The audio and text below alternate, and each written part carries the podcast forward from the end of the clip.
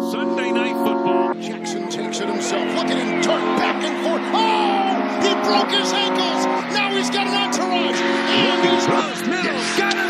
Randall Cobb. And there is your dagger. Welcome into the podcast. It is NFL Picks with Gabe, week 11. It's an everything burrito production, as always. Really excited to have you this week, and uh, let's briefly recap last week. How did we do? Well, we went eight and five straight up, and eight and five against the spread.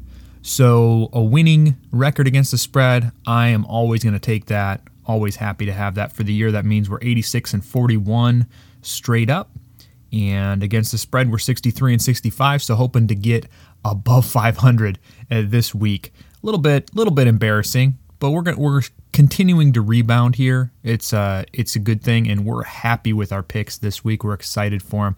So let's get into the games. Um, we're talking first about Atlanta at New Orleans, and these are two teams that are that are different than they were just a few weeks back. Um, Atlanta is really dependent on wide receiver health.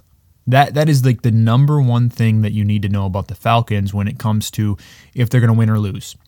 Uh, Julio Jones's health has factored in greatly to a disappointing season, especially early on.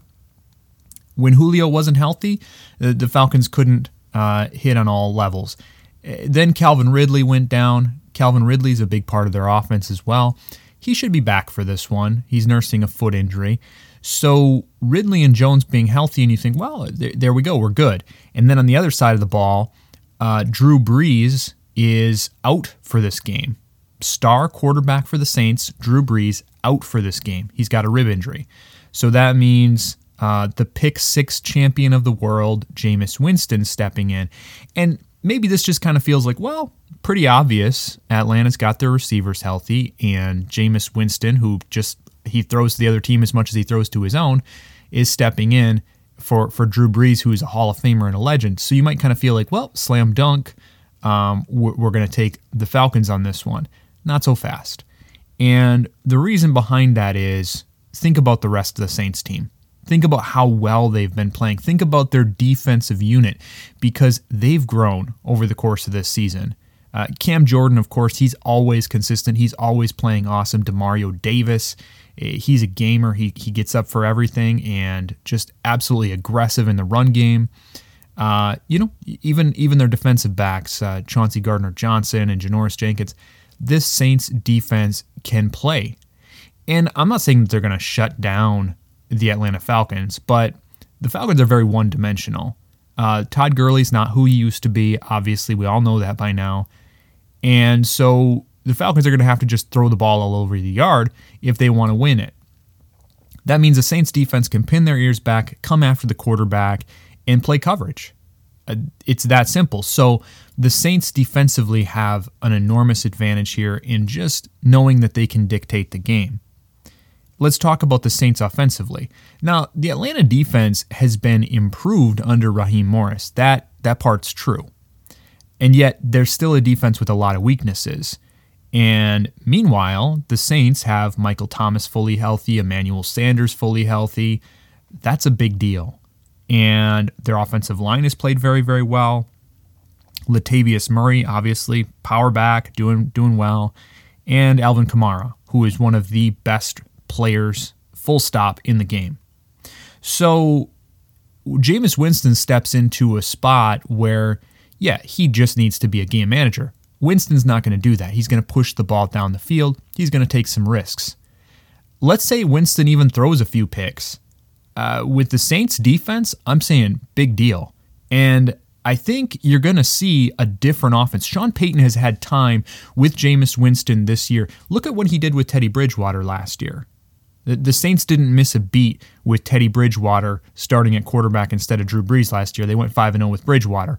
So I think very easily you could see the same thing play out. Winston, there was a reason Jameis Winston was the first overall pick in the draft uh, a few years back, what, 2012. But he's a very talented quarterback. And in many ways, he opens up the offense to be able to do things that they couldn't do with Drew Brees.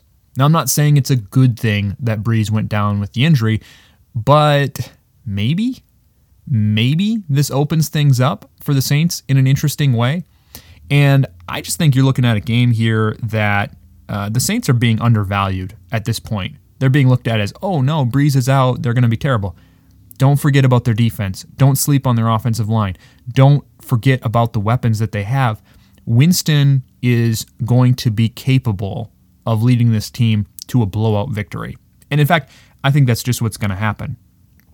I'm going Saints 42, uh, Falcons 17, uh, taking uh, the Saints to easily cover that four and a half point spread uh, for for the win against the the spread and the win straight up.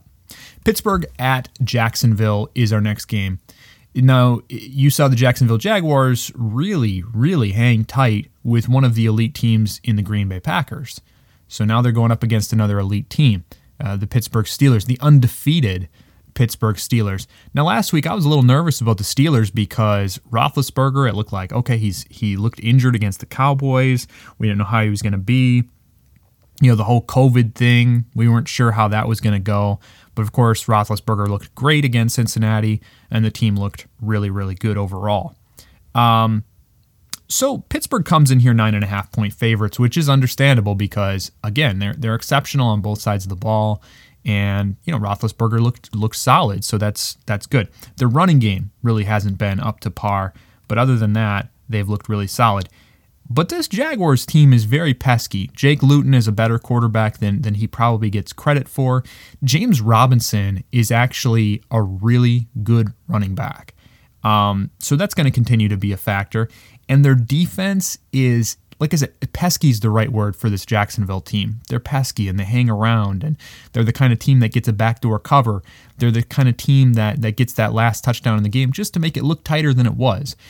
And I'm not saying that this couldn't be a blowout. In fact, you know, very very possible that this could be a blowout because the Steelers are on paper much much better team. You know, and you hear kind of this thought that it might be a trap game. You know, because the Steelers have that matchup with the Ravens coming up. Um, yeah, might happen. I think the Steelers will win this one handily, but at the same time, uh, nine and a half points is a lot to to lay with a, a Jaguars team that that has been uh, pretty much staying in games recently. So um, I'm I'm going to take the Jaguars to cover that nine and a half point spread. Steelers to win straight up. Let's go Steelers 27, Jaguars 20, and uh, yeah, so so Jacksonville covers covers the spread there, but the Steelers get the victory. Um, Detroit at Carolina. This game has two quarterbacks, both of who are, are dealing with some injuries. Matthew Stafford's thumb has been an issue. He didn't practice on Wednesday. Uh, Teddy Bridgewater's knee has been problematic, not the one that he injured a few years back, but uh, his other knee has been a problem. Um, so the quarterbacks are kind of getting the headlines that way. But let's let's look at this game outside of those bounds. Uh, Detroit, D'Andre Swift has been a revelation for the Detroit Lions. He is absolutely he should have been the starting back from from the word go, but now that he's finally starting, now that he's finally getting touches, this Lions offense went from eh to kind of scary. And uh, it looks like Kenny Golladay is on track to play this week. And and if you listen to this pod, you know Kenny Golladay's presence in in the, on this Lions team absolutely means a ton for this this offense.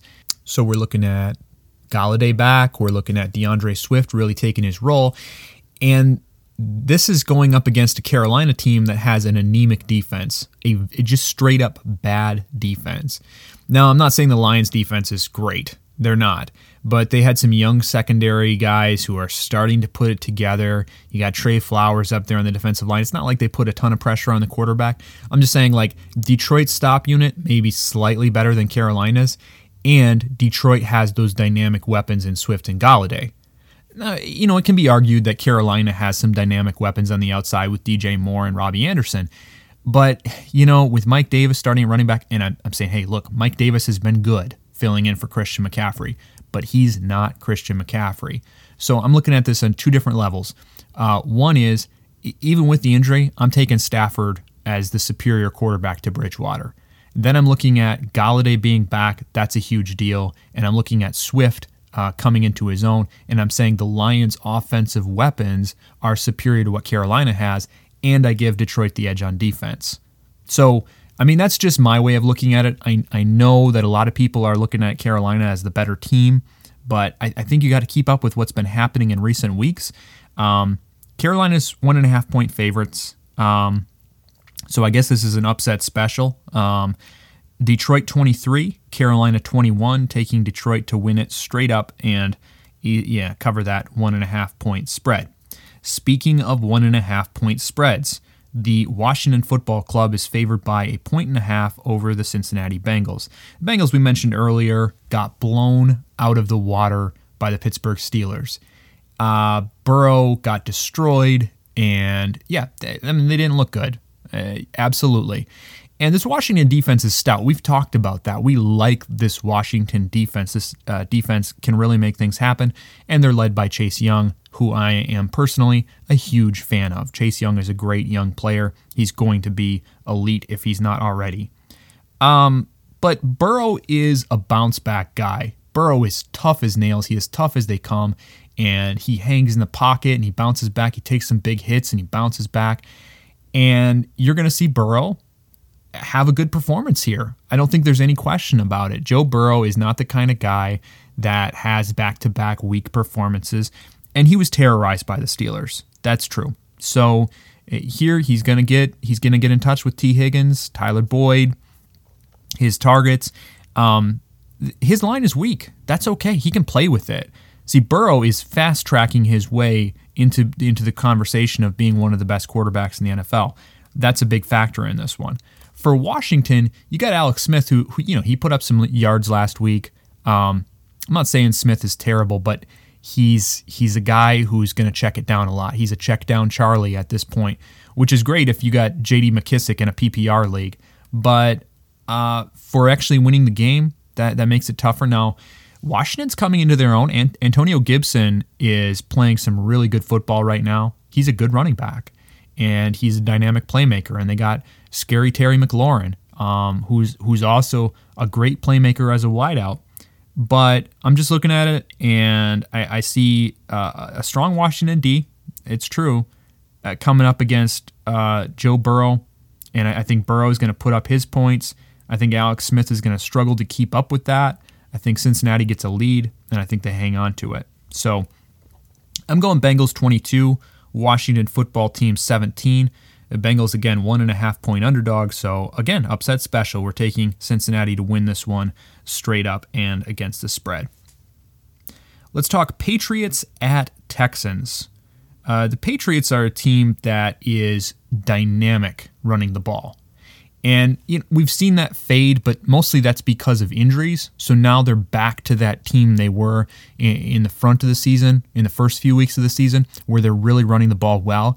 And their big weapon right now is Damien Harris. Damien Harris is he's a dynamic power running back is what he is.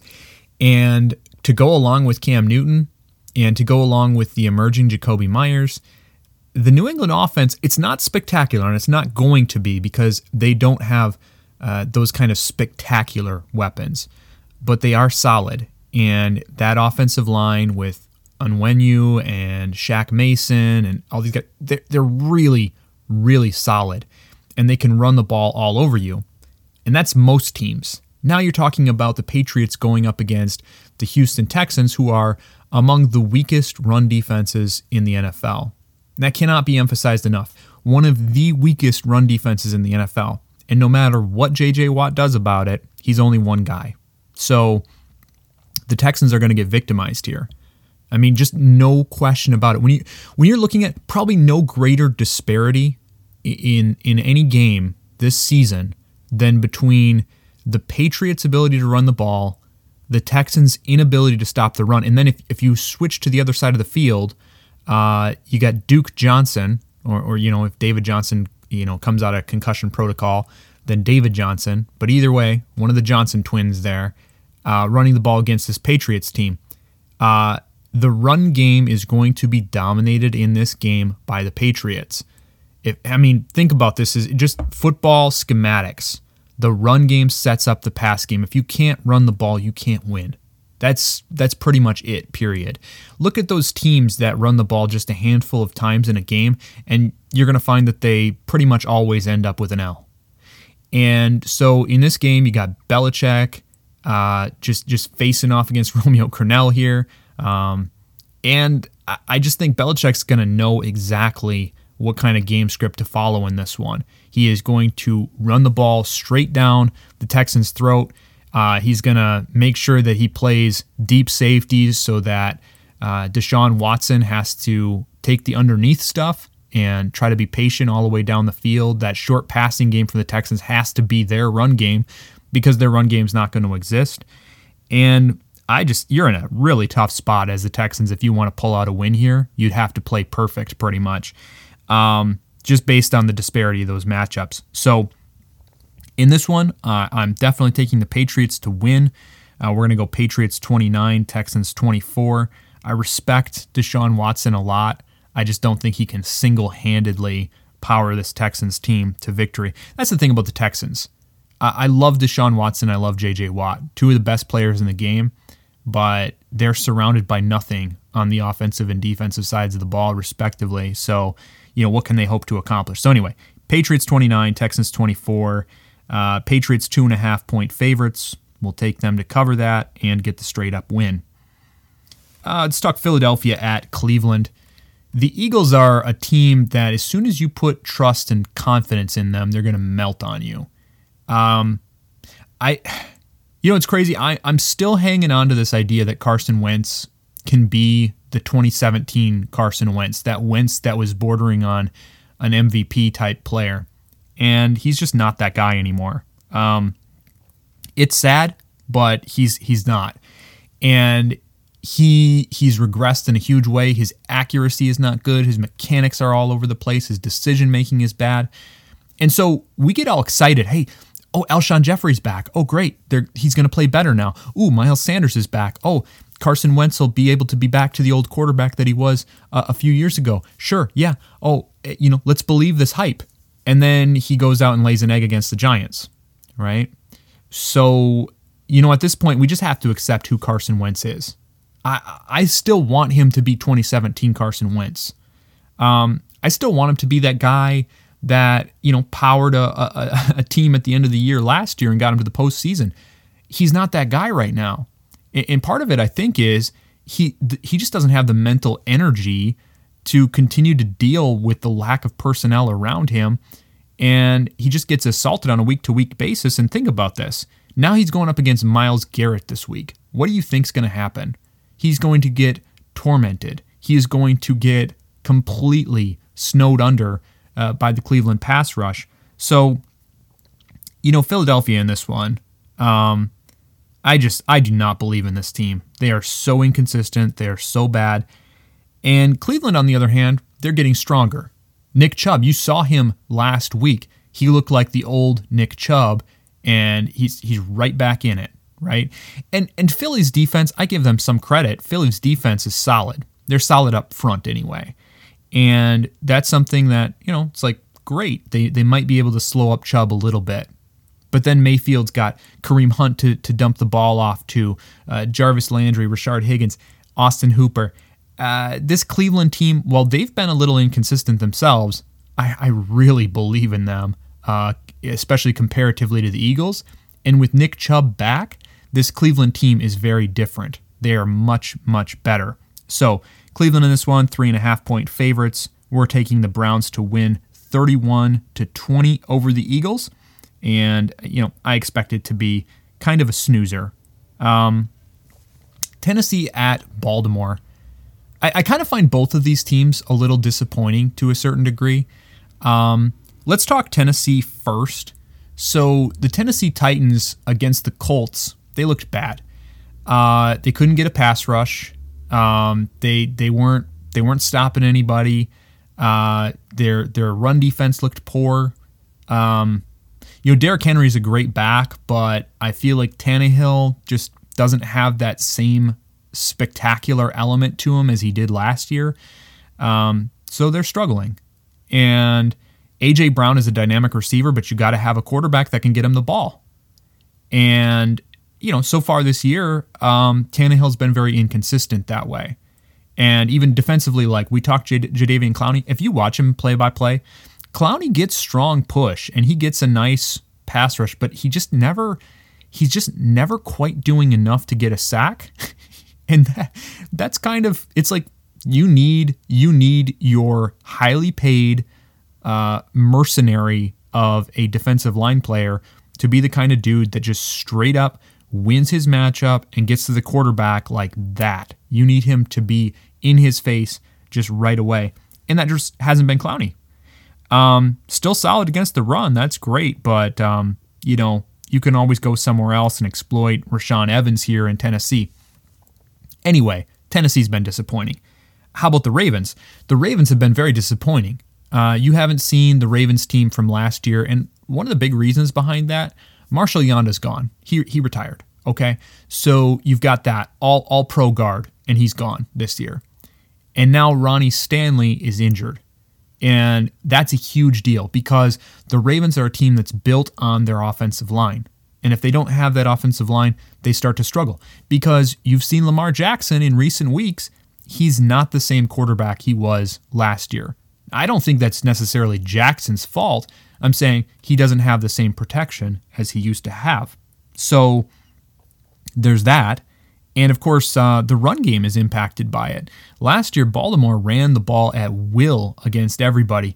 And, and part of that was Mark Ingram and, uh, you know, Gus Edwards, uh, you know, just playing very well. But, uh, and obviously Lamar Jackson playing very well. But, you know, really part of it was a commitment to the run game and that they were able to commit to the run game like they were because of that dynamic uh, offensive line. On the other side of the ball, um, Baltimore has struggled to stop the run on, on defense, which I, I, I love this Baltimore team defensively, but wow, New England certainly found some weak spots when it comes to the Ravens. What did they do? They ran the ball straight at undersized linebacker Patrick Queen, play after play after play, and the Ravens had no answer for it. So that, that brings us to this week. Okay, so what do I think is going to happen here? Um, well, I think Tennessee is going to run the ball straight at Patrick Queen, play after play after play, and see if the Ravens have an answer for it.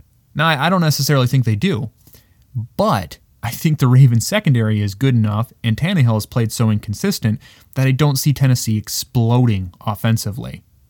On the on the other side, Lamar Jackson, I think he's going to look better than he has in recent weeks because, look, the Titans don't have the ability to get pressure on him. So even with some of his offensive line out, I could definitely see Lamar Jackson looking better this week. Now that said, the the running game just hasn't been efficient either. So in reality, I expect this one to be kind of low scoring. I expect to see Tennessee really stick around in this one. But I think the Ravens, I think Lamar Jackson and the Ravens will be victorious. I'm going Ravens 20, Titans 17, and we're going to pick the Titans to, to stick within that six and a half point spread uh, for them. Okay. The Dolphins at the Broncos. The Broncos, oh, what, what a disaster. I don't know. I mean, Drew Lock is a quarterback that has been so frustrating because he has the physical tools. At times he puts it together, and then sometimes he just looks awful, like he did against the Raiders. And this Denver team really has nothing going for it right now. Um, like I, I've said this in the past in the pod, I, I love their future. I love the direction they're going with things. But at this juncture, this Denver team really just they don't have anything going for them. Um, their defense has been banged up, so so they don't have anything going on there. Jerry Jeudy is injured this week as well. Uh, Noah Fant has been dealing with injuries. Um, so I mean, they have good pieces. Uh, Garett Bolles has been playing out of his mind as a left tackle this year. That's great, but that doesn't equal victories when you don't have the rest of your team all put together. Uh, for the Dolphins, however, they are rolling. I think people are still late to this Dolphins party. People still don't understand how good this Dolphins team actually is. Because, uh, you know, and this isn't just Tua Tagovailoa, because they would be doing this under Ryan Fitzpatrick as well right now. But it, it really doesn't matter. It's plug and play, right? Because, you know, you saw this Myles Gaskin uh, out, okay? Salvon Ahmed in, and Ahmed played great. And it kind of doesn't matter who they got back there. Why? Because the Dolphins are doing well in their offensive scheme. Their offensive line is holding up. DeVante Parker is a solid piece at wide receiver.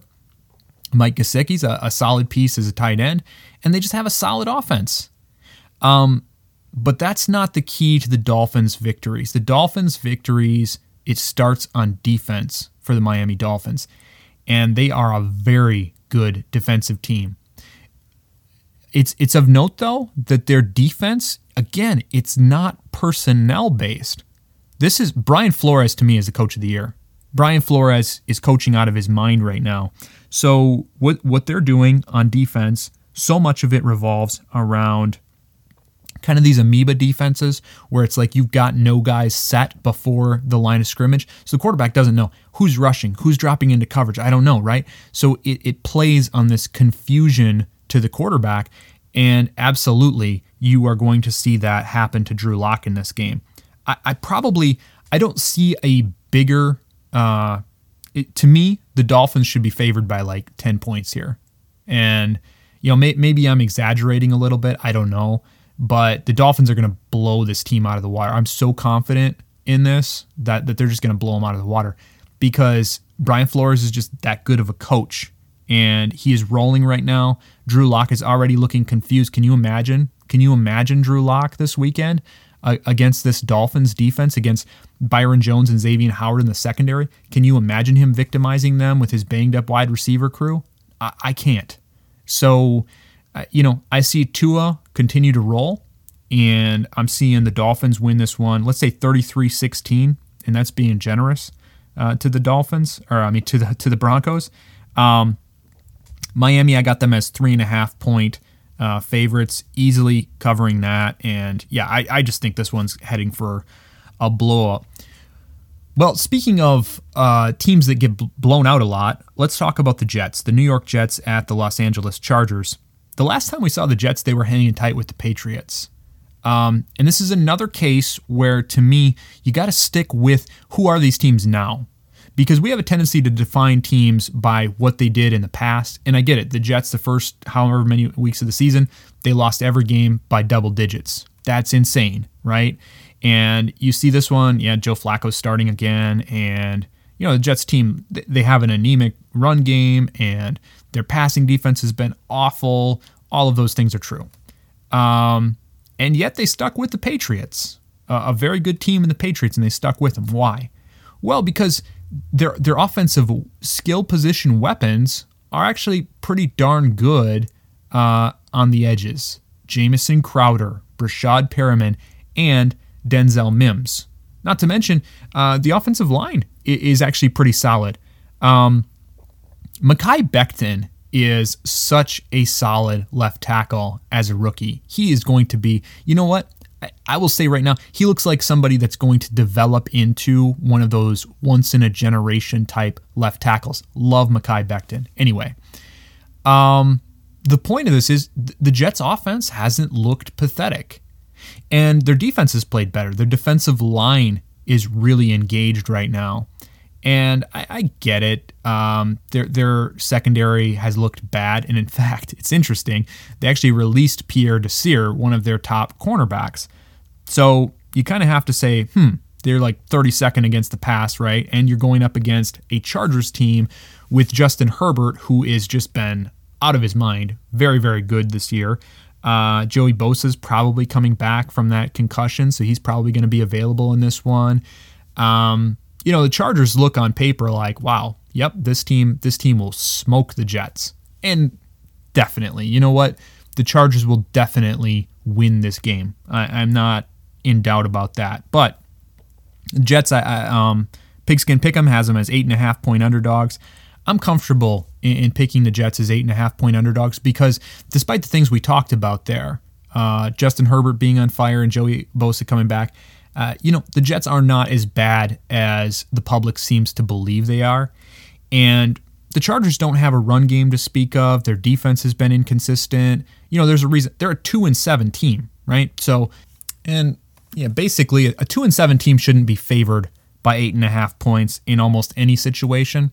So yeah, I'm taking the Jets to cover that spread, but uh, I'll take the Chargers to win this one over the Jets, 26 to 20. Uh, Green Bay at Indianapolis. You saw the Colts team look really impressive against the Titans last Thursday night, so you know people are all in on that. Um, Green Bay struggled against the Jacksonville team uh, that you know a lot of people thought they should have blown out. So in this one, a lot of people maybe maybe siding with with Indianapolis. Indianapolis two and a half point favorites in this one.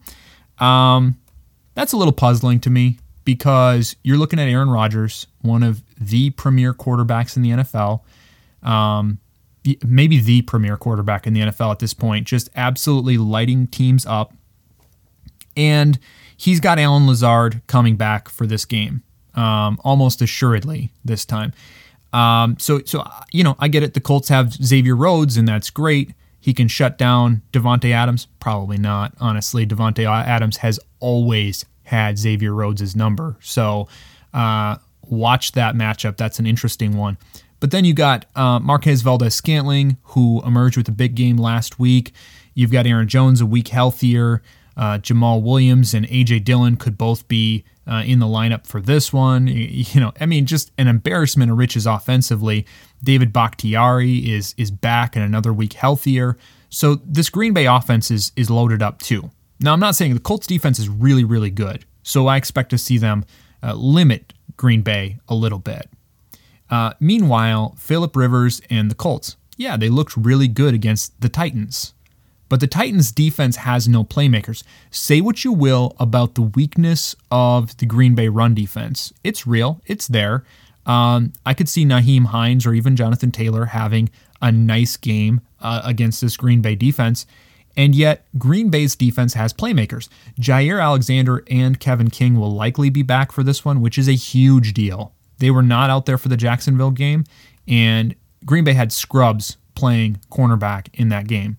So, Jair, Jaire Alexander, a legitimate defensive player of the year candidate, uh, back out there for Green Bay. That's a big deal. And Christian Kirksey is another week healthy. You know, Kenny Clark has been playing very, very well. You got Rashan Gary starting to come on for Green Bay. They've got defensive playmakers. I'm not saying they won't get gashed in the run a little bit, but I would be shocked. Honestly, you know, this one, I'm very confident in a Green Bay victory here. Um, I get it. They're underdogs, two and a half point underdogs, whatever. Uh, I'm taking Green Bay to win this one. Uh, we're going to say 23 to 19 over the Colts. I could see it being low low scoring to a certain degree because, like I said, I respect that Colts defense. Darius Leonard is one of the best players in the game. Uh, he's he's fantastic. Um, but you're going up against Aaron Rodgers. He, he's going to get his points, and you know I think the Green Bay defense can make enough plays to limit the Colts. Let's talk Dallas at Minnesota. Um, Minnesota in this one, seven and a half point favorites, um, which is really interesting to me. You're looking at a Minnesota team that has not been good this year. Now, I get they just beat a, a Bears team, um, you know, pretty definitively. Dalvin Cook has been really, really good. And the perception is that the Dallas run defense is poor. And, you know, I'm not saying on paper, yeah, seems, seems like it, but Dallas continues to get healthier. Uh, they continue to kind of solidify defensively. Trevon Diggs continues to come on as as a young corner that's coming into his own.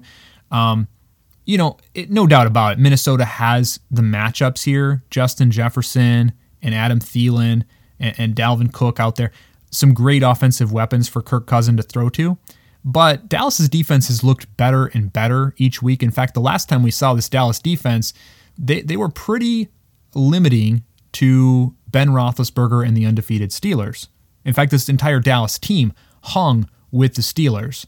And now in this one, uh, Andy Dalton is projected to be back. And you might say, well, what kind of a difference does Andy Dalton really make? I don't know, but I know that he brings a certain stability to them, and they still have good offensive weapons. Uh, Dallas, you know, they, they were overrated for a long time because people didn't understand how meaningful it was that their offensive line was so banged up. And in this one, it's true. They, they still are going to be missing La'el Collins and they'll still be missing Tyron Smith. That's a big deal. I'm not trying to underplay that, but you know, Michael Gallup and Amari Cooper and CeeDee Lamb and Ezekiel Elliott didn't just disappear. And in this one's Zack Martin is back. So that's a big deal. So I think Dallas has actually started to be underrated, which is crazy because they're a very rarely underrated team. Uh, I think Andy Dalton coming back here, obviously, like I said, it solidifies them a little bit. Minnesota's defense and Dallas's defense are actually kind of comparable in some sense. They have some some nice weapons, but overall they're a little young and unproven. And yeah, I just I think you're going to see Dallas hang with Minnesota here. Um, ultimately, the Vikings should absolutely get the victory. If they don't, that that's a black mark on the Vikings. But um, yeah, I just, I just think this one's going to be way closer than what national projections are, are looking at it as. So I'm going to go Vikings 24, Dallas 23. Um, might come down to a field goal. Who knows? But uh, I got Dallas easily covering that seven and a half point spread. And yeah, Minnesota getting the win straight up. All right. Kansas City at Las Vegas. So, you know, Kansas City, we, we talk about Kansas City. They're one of the top teams in the NFL like just just an unbelievable team. Why are they so good? Uh, well, because Patrick Mahomes tilts the field. Patrick Mahomes always tilts the field towards the Chiefs. And Andy Reid is spectacular as a coach. He designs his concepts. His plays are so well designed. You watch him, you, you watch him, and, and some of the stuff he's coming up with, it's just vibrantly unique. Uh, Travis Kelce is a top tight end. You got Lev Bell and Clyde Edwards-Helaire and uh, you know, Tyreek and all that. So, yeah, Kansas City is darn good. And defensively, they they have some good playmakers. Um, you know, I'm, I'm a big fan of Chris Jones and Tyrann Mathieu and all those guys. Um, and their secondary super underrated. Bashaud Breeland and um, well, L'Jarius Sneed, but he's out. But anyway, just so many of those guys are underrated. And so Kansas City, probably the top team in, in the league, uh, if, if you look at those things. Um, but they're going up against a Raiders squad who I feel like is very underrated and a Raiders team that beat them the last time in Arrowhead um, this season. And I think the Raiders really match up well with the Chiefs. Mike Mayock designed this Raiders team. Think about this. He designed this Raiders team to beat the Chiefs. Um, how so?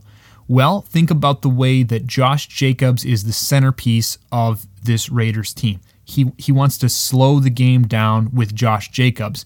And then you got Darren Waller, who is probably the top tight end in the game, fastest tight end in the game, that's for sure. You got playmakers out on the edge in Henry Ruggs and Nelson Agholor, and Derek Carr, a, a very competent quarterback, somebody who's he's not he's not going to have unnecessary turnovers. He's going to be able to take a shot now and then, but more than anything, he's going to possess the ball and he's going to uh, run time off the clock. And that Raiders offensive line, they're grinders, right? They grind you down. Um, they're they're such a quality run blocking offensive line, and the Raiders defense has been looking really good. Now, part of that might be because they were going up against a mediocre Broncos offense last week, but you know Jeff Heath with uh, uh, AFC Player of the Week honors there with a couple picks.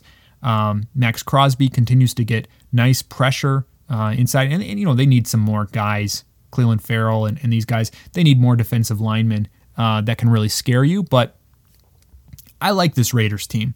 Now I know they're dealing with maybe some COVID protocols this week, so their entire defense is kind of like in question for this game. So that's kind of a crazy thing to to watch. Um, but yeah, I, I just love this Raiders team and I love the way they match up with Kansas City. With that said, when you got Patrick Mahomes uh, for Kansas City, you're always the favorite to win it. Pretty much always the favorite to win it. So I'm taking the Chiefs to win, but I'm taking them to win by a narrow margin. We're going to say Kansas City 31, uh, Raiders 28. So Las Vegas covering that six and a half point spread, but Kansas City getting the straight up victory. Let's talk Los Angeles Rams uh, at the Tampa Bay Buccaneers. Buccaneers, uh, we don't know who's showing up, right? Is it going to be the team that barely found their way past the mediocre Giants? Is it going to be the team that got blown out by the Saints? Or is it going to be the team uh, that we saw last week against Carolina who just destroyed Carolina? So Tampa Bay has not been consistent. On the other hand, the Rams defense has been very consistent and they have uh, they have wrecked some games. And it's not just Aaron Donald and Michael Brockers, right? It's the secondary. Um, they, they have some playmakers out there in the secondary. Uh, Jalen Ramsey, of course, doing his thing. And I get the Buccaneers have all these weapons, but week to week, they're they're not always the same team, and their defense is very boomer bust. Uh, we've seen Carlton Davis and Jamel Dean have really good games. We've also seen them blow some huge assignments over and over again. I love Antoine Winfield Jr., Sean Sean Murphy Bunting, these guys, but they're a young secondary and they're not always assignment sure. And Sean McVay, as the Rams coach, is going to be able to take advantage of that. So, you know, in this game, uh, Tampa is uh, three and a half point favorites. Um, to me, that's too generous to a team that just two and three weeks ago looked abysmal. And yeah, they had one good week against Carolina, and all of a sudden we're all over them. I, I don't know about that. Um, I, I, like the Rams in this one quite a bit. Um, I, am taking the Rams to win this one straight up, upset special. Uh, Rams 27, Buccaneers 26, and since the Rams are three and a half point underdogs, we're taking them against the spread as well. So let's talk fantasy just briefly. Few guys I like a bit more than what they're being projected at this week. Um, so first off, I want to say Cleveland defense uh, is one I like quite a bit this week because you're going up against a Philly team where Carson Wentz has been really, really mistake prone. And you got Myles Garrett, who by himself will get at least one sack. So, you know, you're looking at sacks and picks and, and maybe, um, you know, shut, shutting them down quite a bit there in Philly. So I like the Cleveland defense. Um, same same game. Just talking about Dallas Goedert. Um, he's another week healthy going up against Cleveland. I think you're going to finally see him come into his own a little bit there. I love Allen Lazard this week in Green Bay. Um, his return against Indianapolis. It, it's always a good thing. You target that second wide receiver when you're going up against an elite corner. Xavier Rhodes has been really, really good this year. So uh, he's going to take Davante Adams. That leaves Allen Lazard with uh, you know number two and three corners, and I think that he can uh, really make some yards with that. So uh, Terry McLaurin is another one I like this week um, against Cincinnati. Reason I like him so much is because I think Cincinnati is going to be leading in that one quite a bit, and with Washington trying to come back, I think McLaurin will see some additional targets, and he'll probably do pretty well. Uh, Keenan Allen against the Jets, like that a lot. We already talked about Pierre Desir being let go this week uh, for New York. So Keenan Allen has an inexperienced secondary and one that has been torched week after week. So definitely see Keenan Allen having a good day there. Um, I like Salvon Ahmed quite a bit against the Denver Broncos because, again, I, I, think Miami will be leading by quite a bit, and I think they'll be trying to take the air out of the ball. And Salvon Ahmed will probably be the recipient of quite a few carries. Um, Damien Harris against the Houston Texans. Uh, this is one I love because you know Belichick's going to pound the rock against the poor run defense of the Texans. Pretty much a play every week for me to say whoever's going up against the Texans, they're probably going to do even better than what the projections are stating. Uh, I love Derrick Henry against Baltimore this week. Uh, again, last week you saw Belichick really, really exploit the Baltimore run defense and Patrick Queen in particular. I like Patrick Queen. I need to say that. I like him. He's a sideline to sideline kind of linebacker, but he's a little light in the pants, and he's somebody that a guy like Derrick Henry is going to go after. Matthew Stafford. You know, a lot of people are wondering this week is he is he healthy enough to even go? Uh, I don't know the answer to that, but I'm saying if he plays, with D'Andre Swift opening things up and Golladay being back and Marvin Jones being who he is and TJ Hockenson out there, I can see Matthew Stafford having a big week against Carolina. And finally, my last play, I love Jameis Winston this week against the Atlanta Falcons. Love him. Uh, to me, Winston is a big play guy. He's going to stretch the field. Sean Payton's going to use him with some interesting things. Um, I could see Jameis Winston being the story of the week. In fact, uh, I'm calling for it. I'm calling for a big blowout by the Saints of the Falcons. And I think you're going to maybe, who knows, we could even see a quarterback controversy uh, in New Orleans due to this injury to Brees. We'll see. Um, but with the week's prep time, I think you're going to see Sean Payton have Jameis Winston ready to go. And uh, it's probably going to be uh, a lot of fireworks over there uh, with the Saints. That is going to do it for the podcast this week. Thank you for listening. I hope you have a, a, great weekend. Enjoy the NFL action, and I'll see you right back here for week 12. This has been NFL Picks with Gabe, an Everything Burrito production.